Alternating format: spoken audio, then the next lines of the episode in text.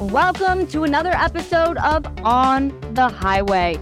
I'm your host, Megan Anderson, and each week we bring you an expert in the mortgage and real estate realm so you can learn how to navigate the housing and real estate highway to take your business to the next level. Thanks for spending some time with me today.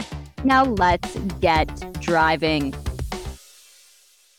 What's next for mortgage rates and real estate? Well, not a lot of people know this, but inflation drives mortgage rates. And on May 10th, we got a good number for inflation, mortgage rates improving. But that was just the beginning. Over the next two months, inflation is going to continue to come down further and mortgage rates are going to improve as well, which is going to unleash a herd of buyers in an already tight inventory environment, which is going to cause real estate values to increase. But where are rates going to come in? Well, to get a look at this, we have to look at inflation and we like to look at CPI or consumer Price Index. And in the latest report, headline inflation, while it has been way up, came in at 4.9%. Now, when we get June's data, the second week of July, we believe that that headline inflation is going to come in around 3.5 to 3.7%. Again, that's going to help mortgage rates out. That also means the real estate market is going to be hot. So make sure that you get in today and take advantage of today's opportunity.